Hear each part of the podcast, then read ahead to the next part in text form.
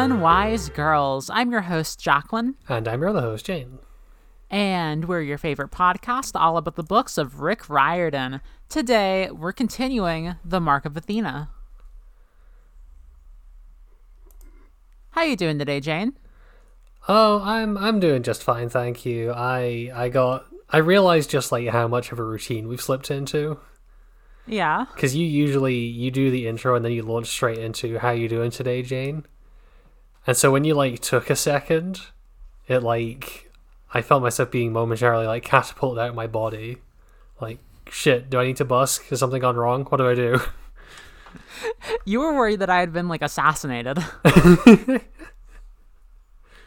sniper's bullet had crashed through the window mid sentence. You speak you've been speaking too much truth about the Percy Jackson books. it's true. Rick Riordan's put out his fucking his goons. God, we can't talk about goons anymore after last episode. Well, I was gonna say it's the guys from the cave. Christ. Oh. How are you, But- Jacqueline? You know, I'm doing all right. I, I'm. We're gonna record this, then I'm gonna gonna bust into editing mode and uh, laundry mode. Uh, if you've got laundry to do, I can edit. I don't have laundry to do. Go fuck yourself. I.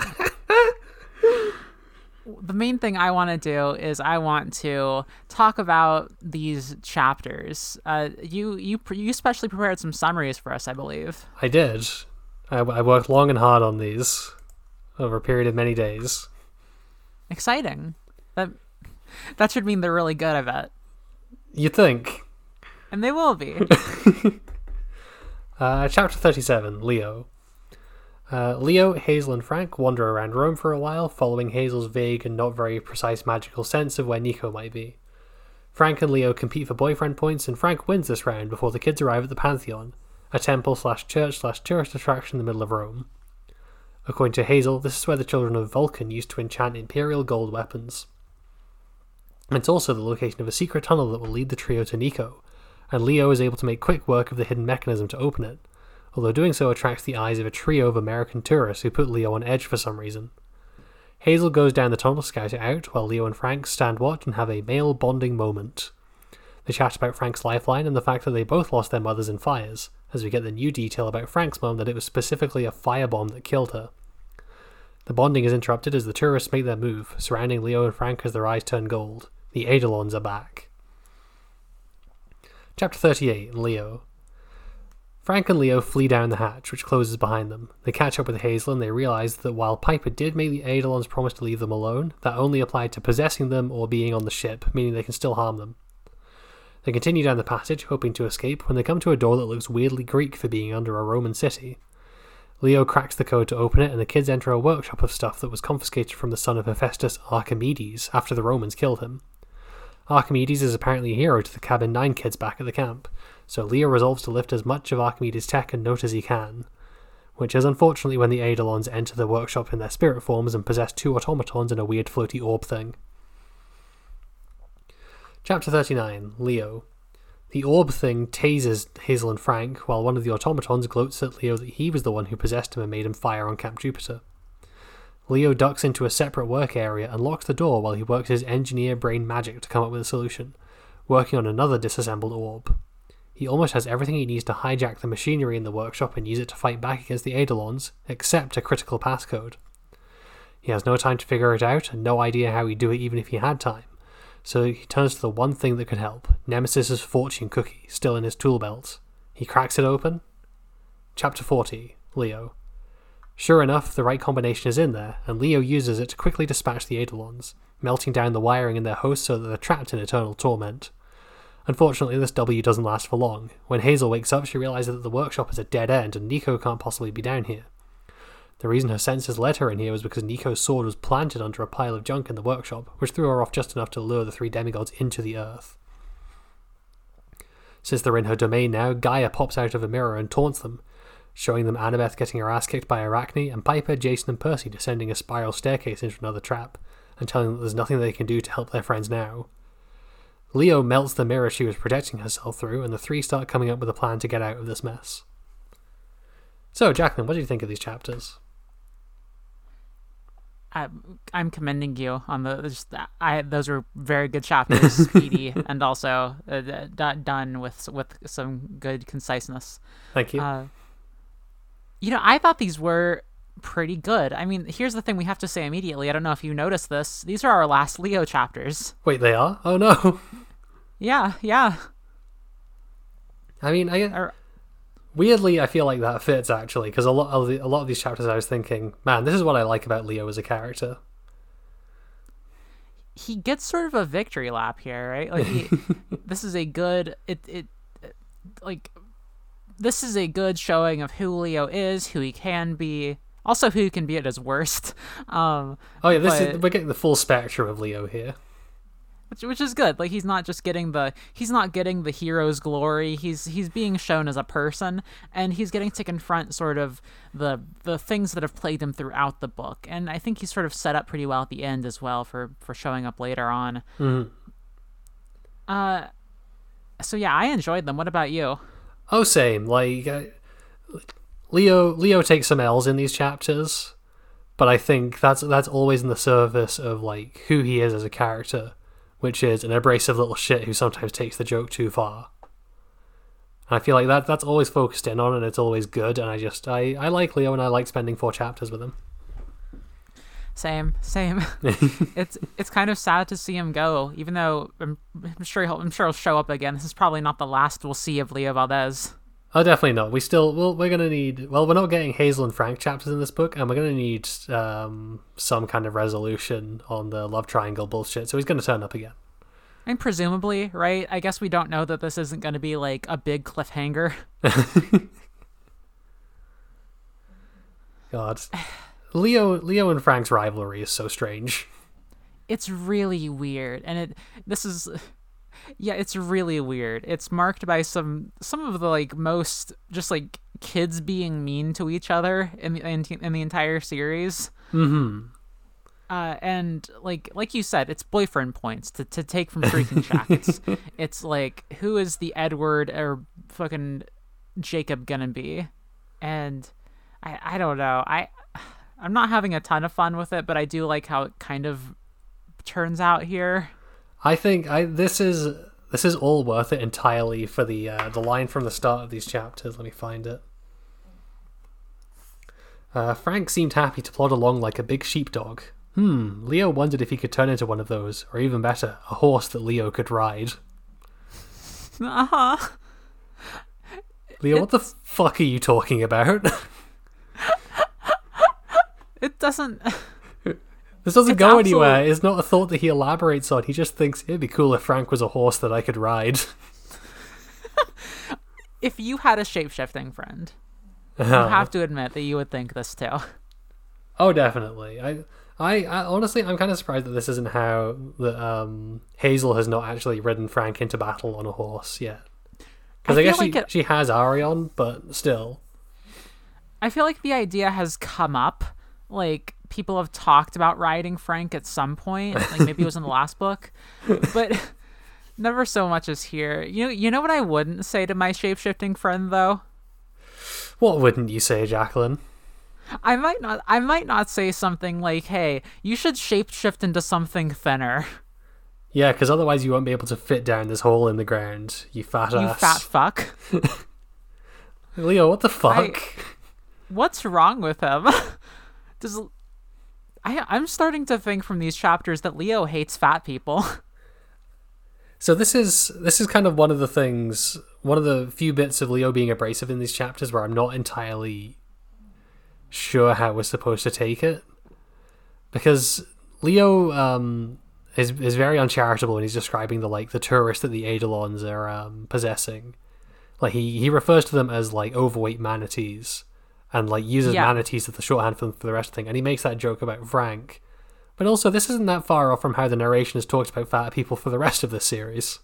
I feel like Rick should have the self awareness to be like, I'm making this kid be a little shit by saying this. Maybe that means that I should dial it back when I'm just describing this stuff. No, it's such a dissonance because like Leo is obviously being an asshole, um, w- w- and saying that to Frank. But the way that these guys, the way that these guys are described in like the same chapter, is uh, like, I, there are these overweight middle-aged dudes they're complaining about the heat they're manatees their legs were big and pasty and covered with spider veins. It's these like i guess like quote unquote like gross out descriptions like you're supposed to think they're like nasty. And pairing that up with like oh leo is leo is like being rude really makes me think like rick riordan just has no sense of like it, it feels like he cannot reflect on the self God, yeah. Yeah, that really is the vibe.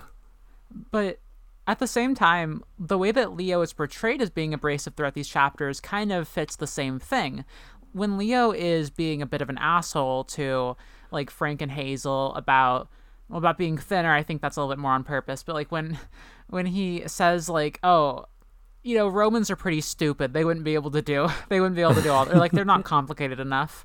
Uh, he's not really doing that on purpose it ends up becoming clear. Yeah.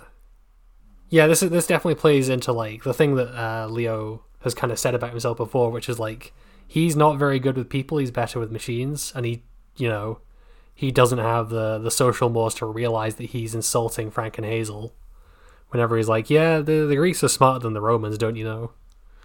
Yeah, he's like not trying to start shit, but his instinct is to be an asshole and he doesn't realize it. Which makes sense with like his entire life. This is uh, Leo, I'm going I'm banging on this drum. Leo is one of the most well sketched out characters in the series. Definitely. Uh, I I have a whole big thing to go into about this later. Ooh, interesting. But for, for boyfriend points at least, I I'm I'm going to give it to Frank for the most part here. Frank wins out mainly because he doesn't do anything in these chapters. Yeah, He doesn't he doesn't actively fuck anything up. I mean, what do you think? Uh-huh. I do think it's funny that like at the start of the chapters, uh, Leo is like so tired and fed up and like too hot from walking around Rome that he does just start like like sniping at Hazel and clearly has stopped giving a shit about the competing for her affection thing. And Hazel Yeah, responds yeah. by just pretending he doesn't exist. Uh, basically, right? Like There sure are some idiot teenagers. Yes, yes. And Leo has never actually been like in love with Hazel or something. Like that's never actually been on the cards. Yeah, and it's a good way of showing that like unlike Frank and Hazel to a degree, this hasn't like subsumed his entire personality. Like depending on the circumstances, he might just be like, "Actually, I am tired and I want to drink and I want to sit down, and that is more important to me than the love triangle bullshit right now." Whereas with Yeah, Hazel and Frank, absolutely. whenever they're in the same scene together, they are just talking about this all the time. I feel like Leo and Frank would almost make the better pair here. uh, they at least they get sort of a. I mean, not to say that Leo and Hazel haven't gotten their like hashtag bonding moments. They did with like learning about Sammy. Hmm But Leo and what do you think of Leo and Frank bonding over their uh their their moms dying? So I just I want to be clear. You think that uh, while Leo is having the thought about, I wonder if Frank could turn into a horse that I could ride. Frank is like, I wonder if I could turn into a horse and Leo would ride me around.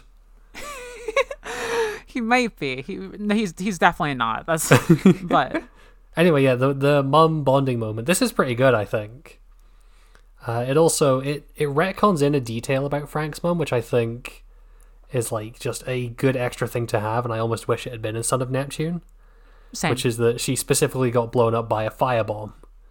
And given that Frank's whole deal is being terrified of fire, I think that's a good way of kind of um, just emphasizing that more and playing that up. That like he lost his mother and grandmother in fires. It it feels like the kind of thing that Rick Riordan didn't think about until this book. Like, oh, I should add that, Yeah, definitely. which is fine. You know that, that that's that's human.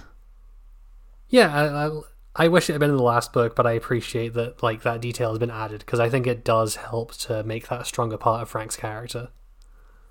Definitely, it's the part that really ends up working for me is that they're not like.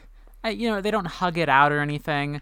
They they bond in the way that they can. They make this sort of emotional connection in the way that they can, uh, which is that uh, I think it's Frank says like it never it like I never like it when people say I'm sorry that your mom died. Leo responds with yeah, it never feels genuine, and Frank says yeah, but I'm sorry that your mom died, and they just like that. that's good. Like it's it, it's it's not an uncommon scene in this kind of work, but I really Mm-hmm. like it. It's really good, and I think you can see the shift in how uh, Leo regards Frank after that happens.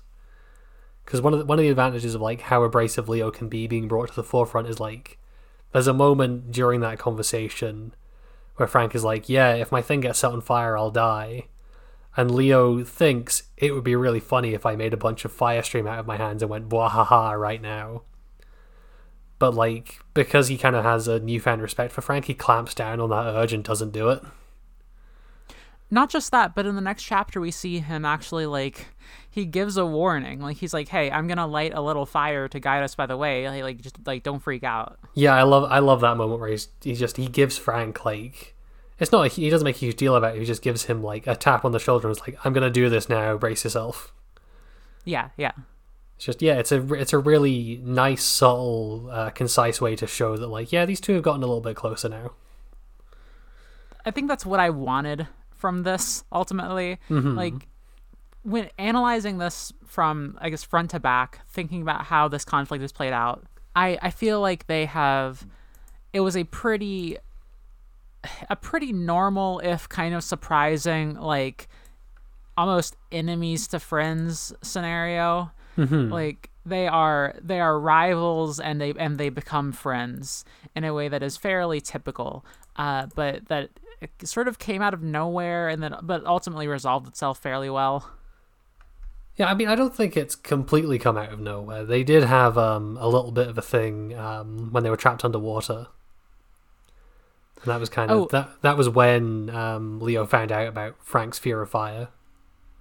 Oh no, definitely. I more so meant like uh it's a surprising it's surprising that the pair who have this throughout this entire book, like from Oh, the I start, see, I see. are Leo and Frank. Uh, I think ultimately it makes sense, and this is the kind of thing you want to ha- you would want to have. Like there is, it's a significant source of tension on the boat, uh, hmm and it's one of the it's one of the few significant sources of tension, uh, like internal dynamics wise. Yeah, com- compared to like um, Percy and Jason's weird little haha bro, I could totally beat you in a fight. Haha bro, no, totally, I would beat you in a fight. Pissing contest. This is definitely like more serious than that. Right, and that one that one could become something very serious, but it's also subtler. hmm like not not incredibly subtle, but it, it is it is more in the background than this. I also during that conversation, um, uh, when Frank is saying like, "Oh yeah, my mansion burned down," and Leo is like, he's internally he's kind of nodding his head and t- patting his shoulder like they're there, but internally he's he's like, that's like saying that you crashed your Lamborghini and are waiting for sympathy over that. Uh, not only is that a very good moment, it did remind me of the best pa- part of this entire series Mm-hmm. which was uh, the the Christian preacher that Percy sees in Hades, who died when his Lamborghini for the Lord flew off a cliff after a two-hour police chase. Yes. I don't know, it just made me think of that again, it made me happy. no, absolutely. Yeah, I like that we we didn't look at if you're if we're looking at like the socioeconomic economic positions of characters, uh, the group in the last book, Percy, um, Frank, and Hazel. Frank really is just like kind of a rich kid. Mm-hmm.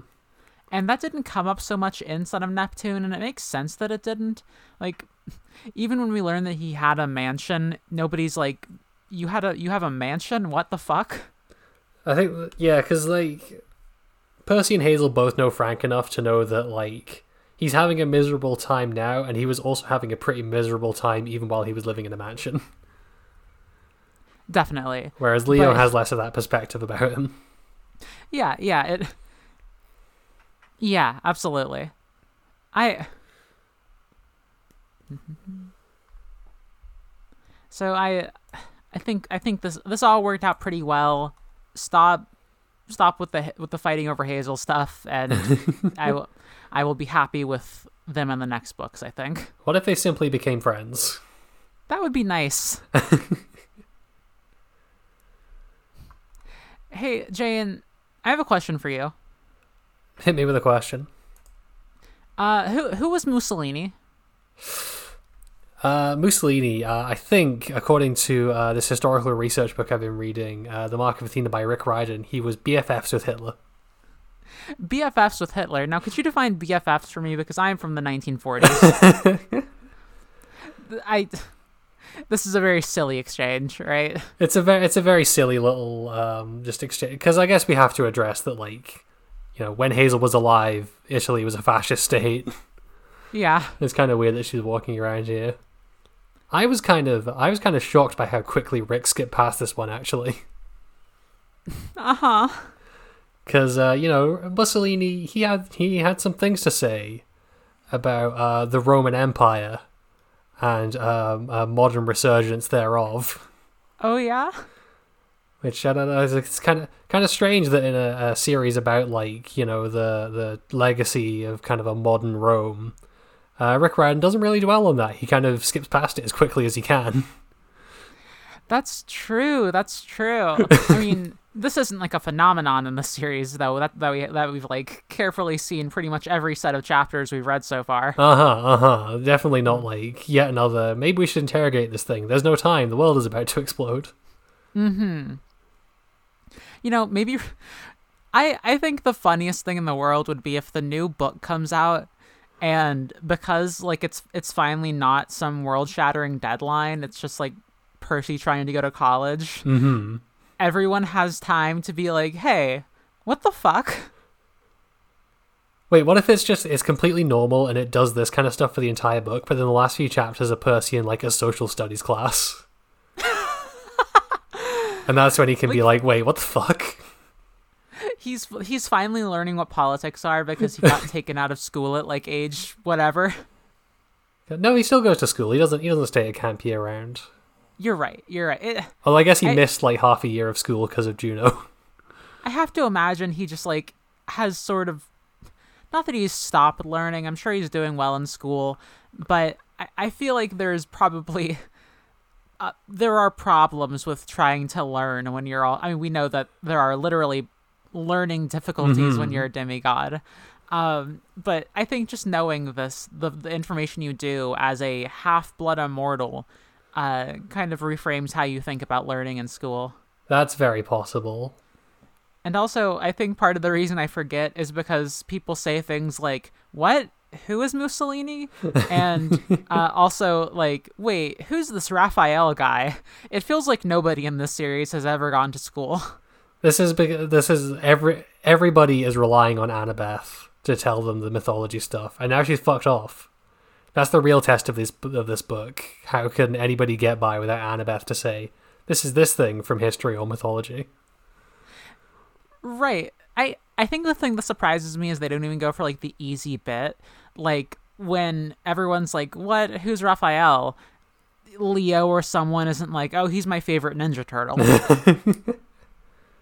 I I have to believe in my heart of hearts that that would have been a thing if Percy was there because he's a New York boy. yeah. And maybe like I don't know, maybe it seemed weird to do that from the characters who aren't from New York or something. Wait, I. Do you think that only New Yorkers like the Ninja Turtles? I think that it, it it looms more largely in your consciousness if you're from New York. I because you know that there are mutated turtles living under your your very feet. Exactly, exactly. Jane, do you think the turtles are real? They could be. You don't know. They're ninjas. You'd never see them. I guess that's true. I, Prove Oh me God. wrong, atheists. You're You're right. I can't. Um, I think it's kind of weird that uh, Rick didn't even like lo- um, linger on it to be like, yeah, Mussolini said some of this stuff, but uh, he said it in a bad way, uh, and we we like Rome in a good way. well, yeah, he wouldn't be able to do that, right? Because at this point, the book itself has already stated sometimes people use like Rome as propaganda uh, vis-a-vis like the Civil War and like the Confederacy. This is true. Rome, Rome being a weird slave state has come up a few times, I guess. So it would be quite difficult to do the like. No, we like Roman values, but good. Uh huh. Uh huh. I I think that at some point, I mean, we went through entire series saying there has to be like a tipping point where eventually something breaks bad. Uh, or like something breaks and pe- characters have to start talking and analyzing this stuff and it, it just didn't happen but i don't know maybe it just has to happen eventually it May- feels like I- it has to I hope it will. I, I guess I'm not even saying that like because I think that no matter what Rick Riordan said, if he stayed on this point, we would have made fun of it. Because Yes. there's no stance he could take on this in a book published by Disney that we would agree with. But it's just it's weird to me that he didn't like he didn't because that this the criticisms that we're making have existed for a lot longer than we've been doing this podcast, and it's weird that you didn't take a bit of time out to maybe kind of deflect some of them. yeah definitely oh, wait you're saying we're not the first people who ever critically analyzed this book Uh, I'm saying that that might be a distinct possibility. Yes. that's fucked up Shit, did There you only, some- you only signed on to this because you thought it was groundbreaking research? I really did. I, I, I was pitching shows to you. I was like, we need new things like to really widen the field of podcasting. I said, what if we get a third host and we do like advice questions? I said like we could do maybe like I said, what if we like got some buddies together, drank some beers, and like played D and D? You shot that one down pretty fast. Uh, I we t- we we almost we almost started a podcast called uh uh fuck what was it? It was um uh blue real Scare. microphones, real murders. Uh, last podcast on the right. Uh, anyway, uh, we we ended up with this show. There are some good bits in this first chapter, though. I like I like Leo eavesdropping on the tour guides who are speaking Spanish. It's it's very good. I like I like as soon as he he does that and is like I I knew all that stuff because I was naturally brilliant. We get reminded that Frank is like a weirdo who doesn't curse because instead of saying bullshit, he says centaur poop. That's true. maybe he maybe he knows Hazel doesn't like it. Like she's got the she's got the old timey values, so he Oh, doesn't yeah. curse anymore. I I think I I like I, I feel like he was a weirdo about like even minor cursing. He like freaks out when they were talking on the schist pile last book. true, true. But maybe this happened like before we even met him, like when they were just at camp together. Oh, mate, you might be right. And Hazel was like, nobody can know my secret, but she also like covers her mouth and like fans her face whenever someone says a swear word. Is like, oh my, I never. Uh huh. Uh huh. Leo, you know, I have a soft spot for Leo. I think one of the things that endears him to me the most here is that he just has no. He's entirely indifferent to Rome. like he goes to Rome and he he's not like whoa the majesty of it the he's he's not taken in by the aesthetic he's not giving into astonishment he is just like all right this place sucks and it's hot just, let's get mm-hmm. through this What's going on? Who's this statue? I hate this. Can we go home? and you know what that's valid That's fair. I because he's. I feel like it's kind of. Like, Rick Riordan is like he clearly went to Rome to do research for this book. I think, and is like trying to get as much of his holiday on description on display as possible. And I feel like we got the like the nice romantic angle of it with um uh, Percy and Annabeth going on the little like uh, lunch date. Uh, and now we get the uh, much shittier, tour- more tourist trap y angle of it from Leo, where he's like pointing out that like yeah, there's this beautiful fountain statue of a guy who appears to be pointing at a McDonald's, and uh-huh there's like there's tourists everywhere, and everyone's hot and sweaty, and I want to sit down. And the people, And the, the traffic is absolutely insane because it's just people on little scooters like running into each other and stealing purses. God. I think this is this is an important perspective to include in the book because I think as soon as we just leave as soon as we enter Rome and if nobody had any perspective on it other than like whoa the amazing historical place that has so much like this is it would immediately become like oh yeah what this book is saying is that Rome is the most important place in the world right True. This this is making me uh, rescind my criticism from a couple of weeks ago, where I said that I was pretty sure that Rick was getting kickbacks from the tourism board of Rome. I feel like you know, he's could- he's cheated himself out of that. which you know they probably don't have the fucking like you cannot show a show a villain holding an iPod thing. Is that a thing? Oh yeah, that's re- have you seen Glass Onion? Oh yeah. There's a scene where there's I guess there's a scene where a guy who is portrayed as an asshole uh, is like giving people iPods, um, but you never actually see him holding the iPod. Um, you just see like an arm throwing it. Oh, I see. Wait, Rick Riordan has uh he's fucked this up. He's violated this principle Really? because Apollo has always got an iPod, and we know that is we know from fucking Diary of Luke Castellan that Apollo is a fucking asshole. that's true, huh? Apple, you need to sue Rick Riordan right now. God. Let me do some quick math. This is episode 797, 98, 99. Oh, fuck. The end of this book will be episode 100. Oh shit. okay, because this is episode 97, right? Uh, I think so. Yeah. Okay, so next chapter. So we have four, we have three, and we have three episodes left. Goddamn. God, that that's awesome. Okay, uh, sorry. Apart from that, you know, like there's there's some epic moments. Leo immediately clocking the secret tunnel entrances stands out. like he's like, huh? They're all like, oh god, how are we gonna find this entrance? He like does a quick 360 and points and is like, I would put it there, and he's right. It's good. I love. I love that he's like lamenting, like, "Oh, I'm too good at this. We got trapped in this shitty underground bunker because I'm too good at uh, uncovering secret passages." Right. It's the way that he frames everything that goes wrong as like he's framing everything that goes wrong even though even things that are not his fault as like, "Oh, I was too awesome." It's like this weird self-aggrand self-aggrandizing self-loathing that is like him putting the fault on himself and being joke jo- like sort of like like yeah, it's my fault, but it's only my fault because like I'm I'm great. And I don't know. It's it's a very interesting mental strategy. It's just I, I love I love that Leo clearly does think he's cool. Like Yes. he's talking about like, oh yeah, um, I can understand mechanics just by putting my hands on things, which is how I found the secret passage, and also how I changed a billboard in Times Square to say "All ladies love Leo." and he's like, you clearly do not know how much of a little dweeb you are. And yes, you know what? I love it.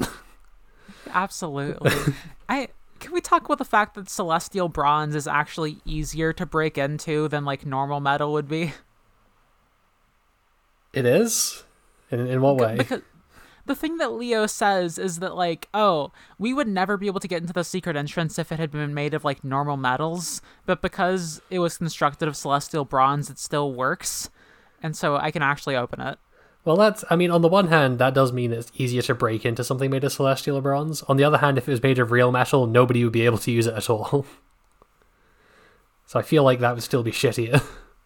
I guess that's true. Sorry, I know we're just talking about like Leo moments TM, but I also I, I like I like a, a smart guy who is also dumb. And I think at the the moment where um, Hazel is like, "Oh yeah, this is the building where they enchanted Imperial gold weapons," and Leo is like, he's having this like mental image of like some guys trying to wheel a whole ass ballista up the steps and through the narrow doors to enchant it. And I'm like, Leo, you're you're supposed to be smart. They they, they enchant the bolts. The bolts are Imperial gold because that's the bit that hits the monster. Yes, th- I think they're all sort of in like smart guy who is also dumb mode in this book. like uh, in the in these chapters specifically. Leo Leo understands like machines, but it's it, it also is quickly clear that he's not the one who understands narratives. Oh, uh like when he goes up to the the the like three perfectly constructed uh machine warriors and is like these guys will never attack us look, they're incomplete. They couldn't possibly move, and he like actually reaches out and knocks one with his hand. yeah he he on with one hand he like tips it over and laughs and with the other hand he is shoveling cheerios into his mouth Leo is the kind of character who would die in the first five minutes of a Scream movie. That's true. God, God, they're they're doing a sixth one of those, you- of those, you know. Isn't uh, I? It's a good thing that nobody on this podcast would have like uh, a real vested interest in what's going on with the Scream franchise, and we can just move past it. Oh, listen to Dead Teen House Party. Listen to that podcast; it's good. Yeah. Um. But yeah, that that- is what happens. Um. They they they fucking attack. They are fucking under attack. They are they are fucking under attack. What do you think of the? I guess the way Archimedes is talked about here. This is fucking bizarre. I think Uh huh. that like we we introduced the idea of Archimedes as like a noted son of Hephaestus and a hero to the Cabin Nine kids, uh, literally in the same scene where we discover that Archimedes is even a thing that exists in this universe. I. This is. I, I'm gonna ask you a question that is inverted from, uh, the a different question I asked you like maybe five minutes ago. Do you think Archimedes is fictional? What I what I mean is, don't fucking Okay. drag me like this. Okay. What I mean is, it's weird that we only learn about all this stuff at the moment where we're like finding all the Archimedes stuff that is relevant to the plot. Like it's it's weird that Leo has never brought this up before that Archimedes is a personal hero of his. Yes, though I, I, I was teasing, but you're right. it, you would think if like, I feel it's weird because we get the like, oh, the most famous son of blank, the most famous child of blank, the most famous blah blah blah. Yeah. I, I feel like we've already had at some point someone say this person is the most famous child of Hephaestus. Uh, I or like the most important one or whatever. I feel like Rick is just making. I mean, yes, he's making this shit up, but Ja- wait, Jacqueline, do you not think that Archimedes was a son of Hephaestus? you know what? I. God damn it. I, it just feels like whenever a new historical figure comes up, it's like, did you not know that they're the most important child of this god? I no, you're right. This has happened before. I don't. I, I can't remember if it's specifically Hephaestus, but yeah, it's like that with like fucking George Washington and shit. Yeah, I, I, and I understand Archimedes what is an incredibly important like figure for like mathematics, everything in the fucking Mhm. world. Um, but something about the like sheer reverence paid to this guy here, like oh he was an he was an absolute genius. He he knew beyond knowing, you know that kind of thing. He, I think I think Leo literally calls him like the Einstein of his time. it's a little bit much for me. It, it calls a little bit to like, oh, the the glory of the classics. I don't know. Yeah, I and I feel I feel like it's being laid on too thick because it's only being introduced here. Like it's I can like see in my fucking mind's eye, like Annabeth and Leo hanging out, working on the ship because that's a thing they do all the time, and uh, Annabeth is talking about like, oh yeah, uh, Daedalus is like one of the one of the big heroes of the Athena cabin, and then Leo comes back and is oh well, one of the big heroes for the Hephaestus cabin is Archimedes, and they have a little talk about that, and it kind of sets up that Leo kind of uh, you know is uh, really admires this guy. And then it makes this they would make this whole section come across more as like him gushing about like a historical figure that he's really interested in Yeah, and it's really easy to add that kind of scene in. I think even if you like, even if like, I don't know, Rick is let, let's say Rick writes without an outline. He com- he's coming up with the, with this shit on the fly, which he doesn't. I'm sure. Um, but let's say he didn't think about this until half the book was already written.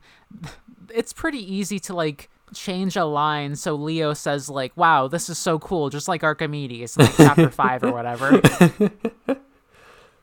this is so cool this is exactly what archimedes would do he says as he fires the ballista into another roman oh God, yeah. wait archimedes got killed by the romans he would have done that He would have. He would have. He- God, I he has cooler weapons than Ballista, though. He has. Have you seen the movie Phantasm?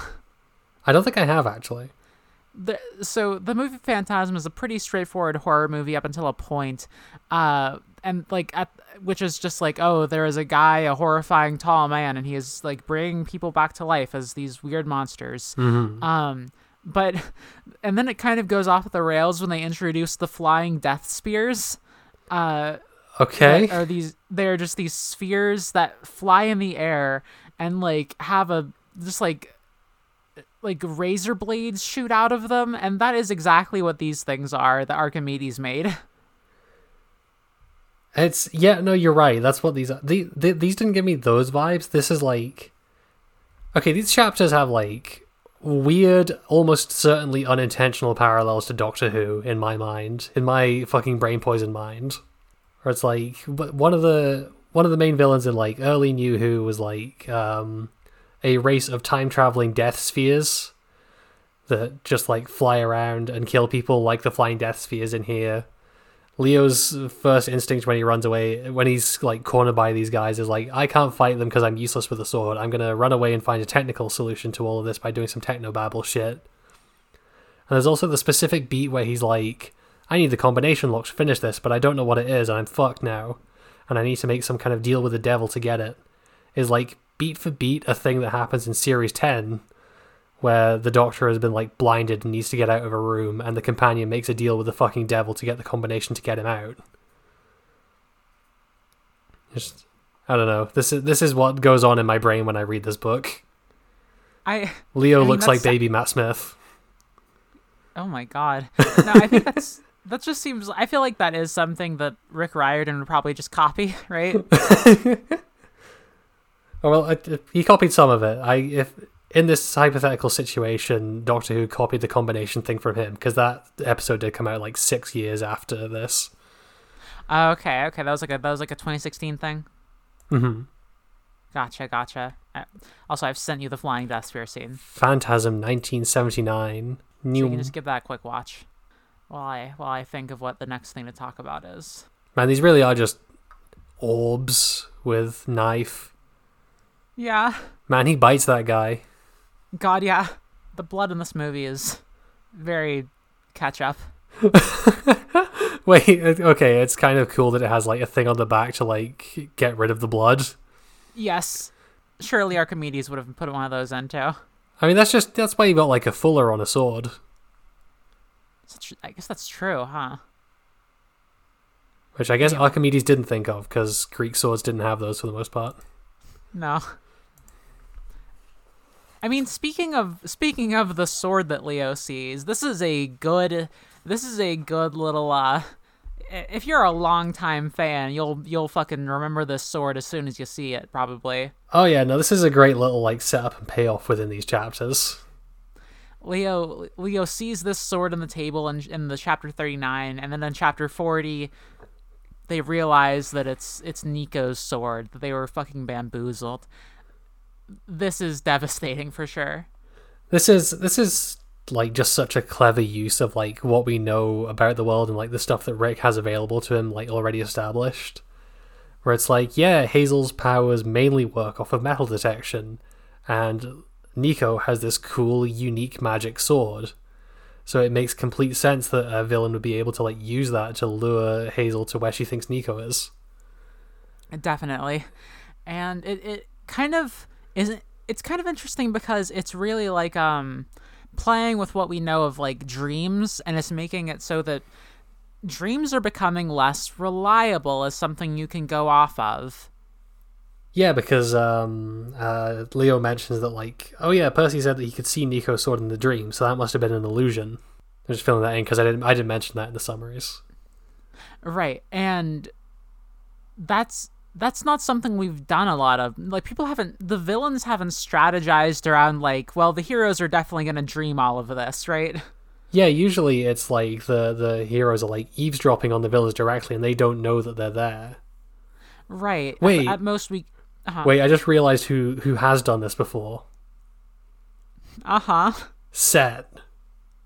Set Oh. did this when he fucking spoke French when Carter could see him in a dream to make him be suspicious of Desjardins.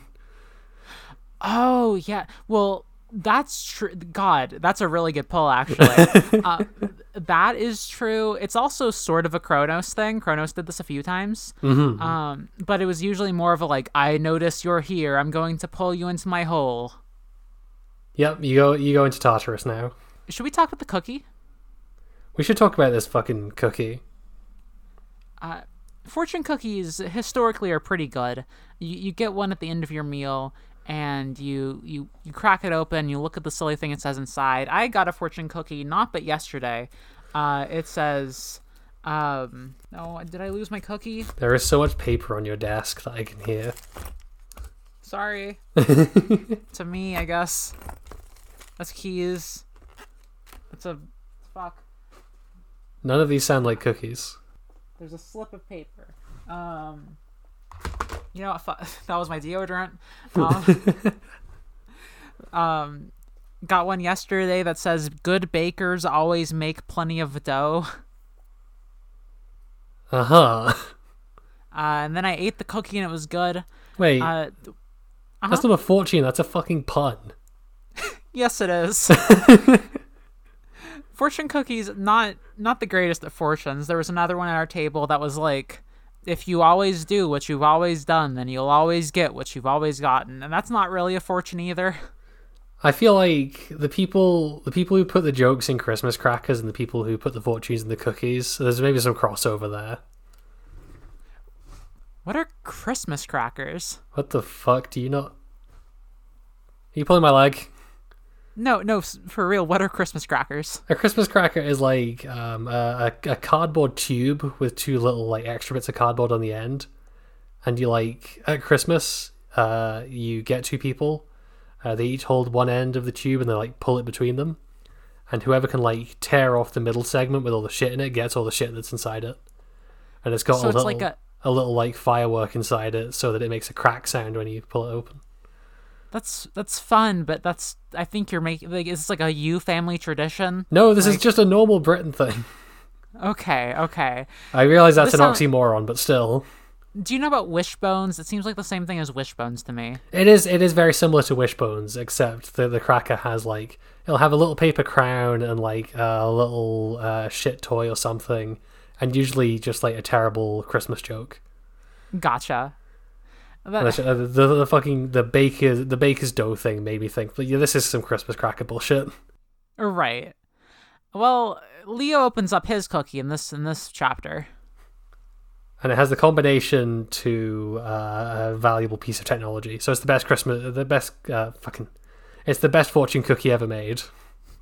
That's right. I mean, what do we? I- think that it's an interesting choice to have had Leo sort of do this to save Frank and Hazel, um, specifically because it's cementing him as like Le- Leo cares about these people, right? And I I feel like to an extent that's not really the character you need to give the beat to because we already knew that Leo was like. Leo was an asshole, but we already knew that he cared about these two. Yeah, Leo's Leo is like he clearly doesn't like Frank that much, but not to the point of like letting him get killed. Yeah. I, I suppose, like, it almost feels like if Frank had been given it instead, uh, that, like, that could have been like, oh, I, what's up? No, I was just going ooh because I agree with you. Like, that could have been like, he doesn't really trust everyone yet. And so he could, he, him making that choice, I suppose he's already dealing with enough and he doesn't, he shouldn't have to deal with, like, oh, I, I have a fucking cookie that's gonna eat my eye or whatever. He's got so Uh, many pieces of magical bullshit in his pockets. He's got like the the piece of wood. He's got the fortune cookie, and that would only be two things actually, but that's still more than most people have around on them. That's true.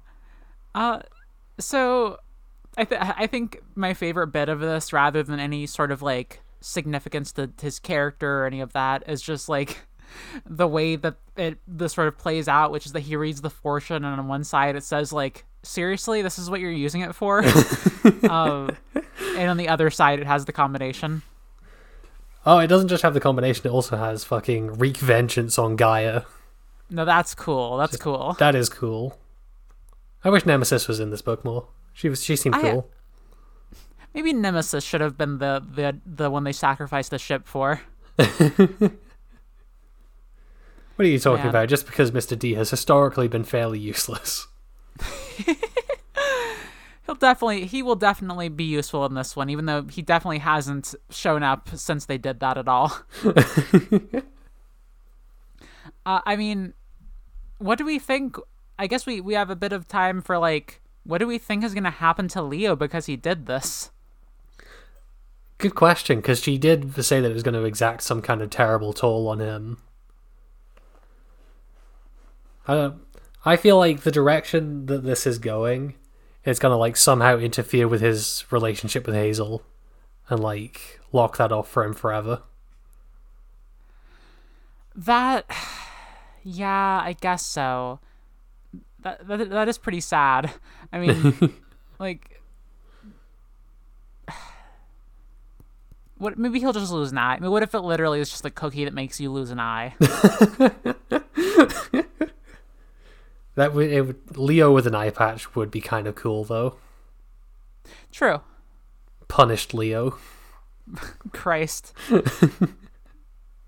I mean, punished Leo.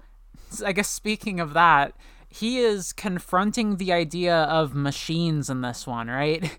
He is he is sort of like like he is a he's a big engineering guy, but this time he is having to, to see what machines, what terror machines can wreak, which is sort of Metal Gear Solid, I guess. That is a little bit Metal Gear Solid. Although to be honest, I I can't help but see the fucking uh, like robot endoskeletons on the wall as like the fucking.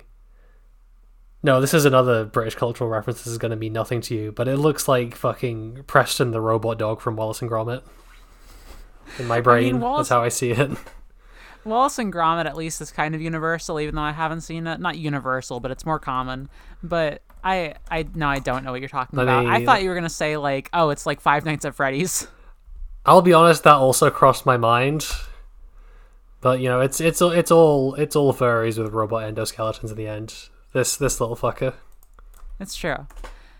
I, I guess we don't go into the full. F- oh, let me see.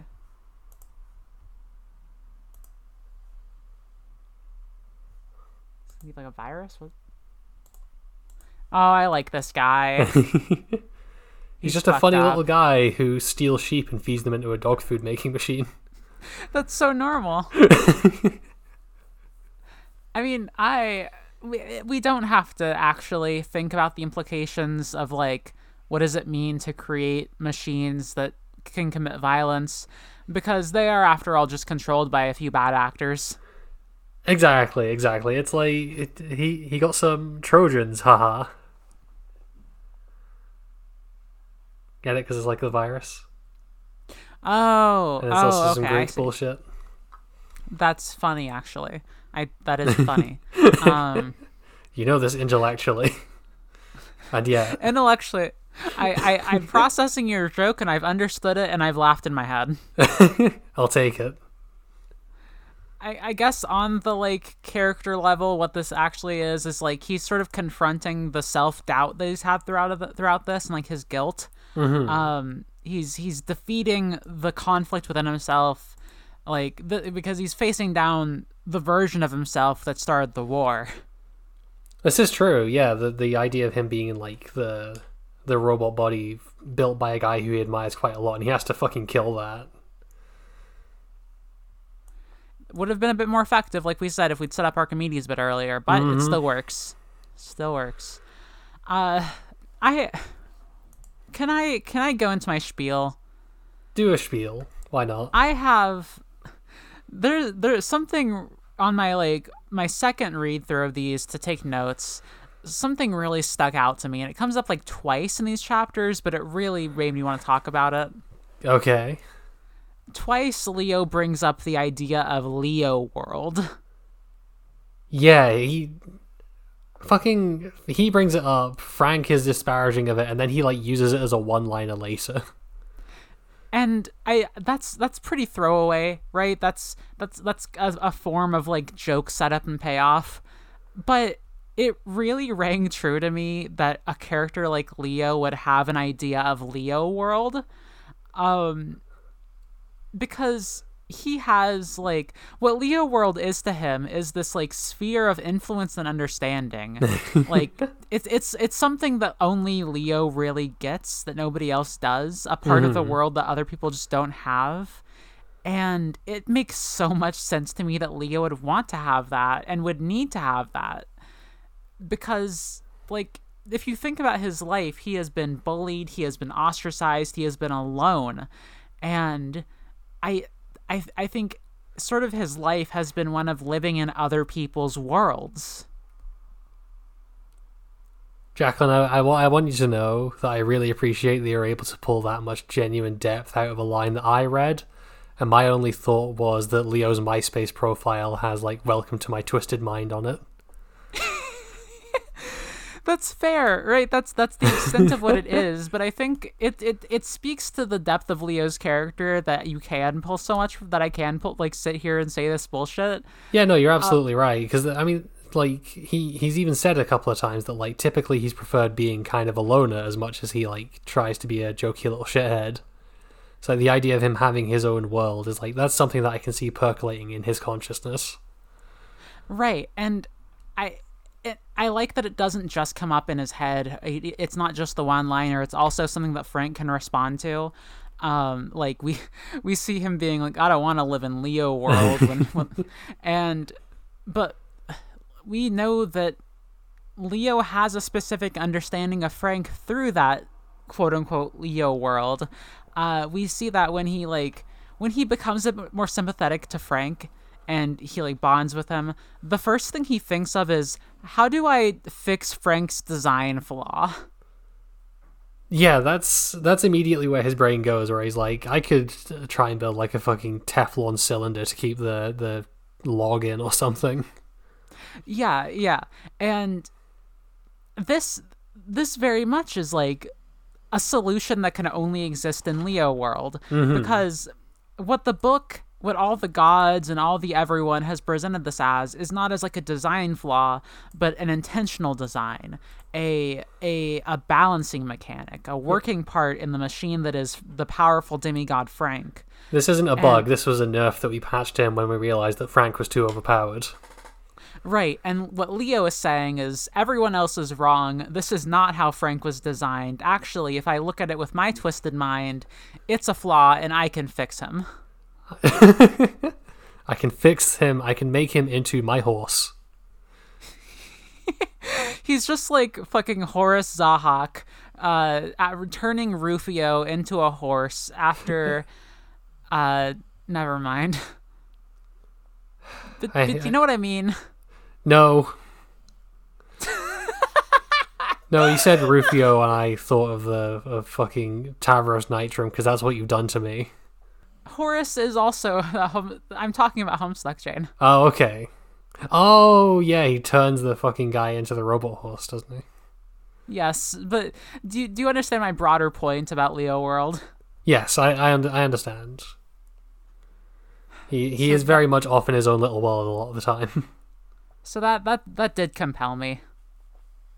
yeah, well, I mean, one of the other like just nice. I, this has just been the Leo praise hour, but I also like how many of his lines are just kind of like left to hang on their own without dialogue tags. Like it happens a couple of times when um, the fuck is it? Yeah, it's it's mostly like during the start of the chapters when he's like, like bored and tired and wants to go home. And like, you're hopeless, Hazel complained. So I've been told. How did you know that? Hazel asked. I'm naturally brilliant. I just I like the not tagging it makes it is such an effective way of making it sound so like matter of fact. And like he's just he, it's an elegant way of making him sound like he's sick of everyone's shit. God, absolutely. It's a it's a neat dialogue trick, and it really works for him. Uh, anything else we got for these chapters? I mean, I mean, there's a little bit like I like the the the Gaia exchange at the end. It's we we sort of get the idea that, you know some of that more like primalcy, primal there's some some more of that like primal force stuff. Like she says that uh, she's setting all of their friends up to die by like in their own elements, like their powers will betray them. That's very that that makes sense to me as something Gaia would do. Yeah, definitely. And then and then Leo just melting the mirror is awesome. That is cool. Uh and and the final bit i i, I think this the what's the final line? He's like, "All right, I've got a plan. Now listen to me as I tell it to you." Then we we, we cut off. I think that's perfect for Leo. He's setting up plans. He's gonna come through, swinging that fucking like industrial machine to kill all the th- Cyclopes at the end. He's riding in on Frank. He's oh, I to save the really hope he does. Please, this book would be my favorite Heroes of Olympus book if that happens. I mean, that's that is a, that's a cool end, but it is is Leo's second best line in these chapters. Great, Leo muttered. Eidolons who are also lawyers. Now I really want to kill them. I, and they really are taking like the world's most obvious loophole here. Yeah, Piper really attached a lot of conditions to telling them to fuck off. God, like she could have just been like, "All right, leave us alone." You must stay fucking 500 meters away from us forever. They would have they would have like wily coyote it. They would have set up like a big boulder to fall on them or something. I think the idea of like trapping ghosts in wires and then melting them is actually like it's it's weird, but it's cool. It's a it's a good way for to resolve this. It's very cool. It's very um Hastur getting trapped in the answering machine in Good Omens. Yeah, yeah. It's just yeah, I, I like that. It does mean they're trapped in there in eternal torment forever, as far as I can tell. I, but I guess that's fine, right? We don't care about them, And yeah, they seem like assholes. So it, it's fine if that happens to people we don't like. I, like it's I not it's not even we beat up the monster and it goes to Tartarus. Uh-huh. anyway, I I think that might be everything for today, though. I think so. Uh, our intro announcing music is Super Mario Ocean by Space Pony. You can find that at OC Remix. Our cover art is by Vera at Innsmouth underscore in on Twitter. We are hosted by the Moonshot Podcast Network. Uh, you, I I have to. You can find them at Moonshot Pause on Twitter. I I need to take a moment and talk about my new obsession, which is the new show that's just popped onto uh, the the Moonshot Network. Uh huh. and well there, there are two of those uh we, one of them i'll slap a promo for at the end it's a very good audio drama the other um is have any of y'all heard of milf manor Uh, if you haven't you need to go listen to mild mannered which is a podcast where uh andrew and his mom s- sit down and talk about the show the new reality dating shows about milfs dating uh dating younger men, all of which are composed of their sons. yep. That's that sure is something that Andrew chose to do with his time. And I have to respect that. uh, you can find us on Twitter at Unwise Girls. You can find us pretty much anywhere at Unwise Girls. We've got links to our Discord server, our personals, ways to contact us. Um, if you you should send in questions for the you should send in questions for episode 100 to our email uh, to us on twitter on tumblr or uh, on our discord server also if you want to support us, you can go and leave a five star rating review on your podcast app of choice. You can go and uh, tell a friend about us, or you can go to patreon.com slash unwisegirls and support us monetarily, where for just a dollar a month, you can get the Discord role of Camp Counselor. For $3 a month, you can get the Discord role of Friend of Bacchus, as well as all of our bonus content. Yep. Uh, like we've been saying for a couple of weeks, uh, Homestuck completely wrapped up, and we just released our like hour long retrospective of the entire comic. So I mean, if you don't want to like listen to the entire thing, I guess you could also just listen to the wrap up and get like the the broad outline of our feelings on it. Absolutely. But you should listen to the whole thing. It's really true. Uh, and for five dollars a month, you can get the Discord role of Venus is Chosen, all of our bonus content, and a special thank you at the end of every episode. Speaking of which, this week we'd like to thank Danny, Tanner, Mercy, Veronica, Friend, Bree, and Erica. Thank you, everyone. Thank you. And as we always say, at the end of every single episode. See you next week, Camp Half Blood. See you next week, Camp Half Blood. Bye. Bye.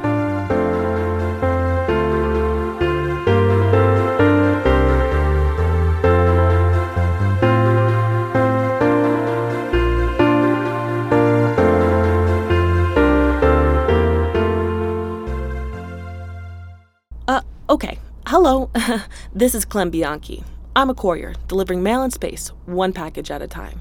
If you're hearing this message, I need some help. I'm trying to deliver a package to a guy on Pluto.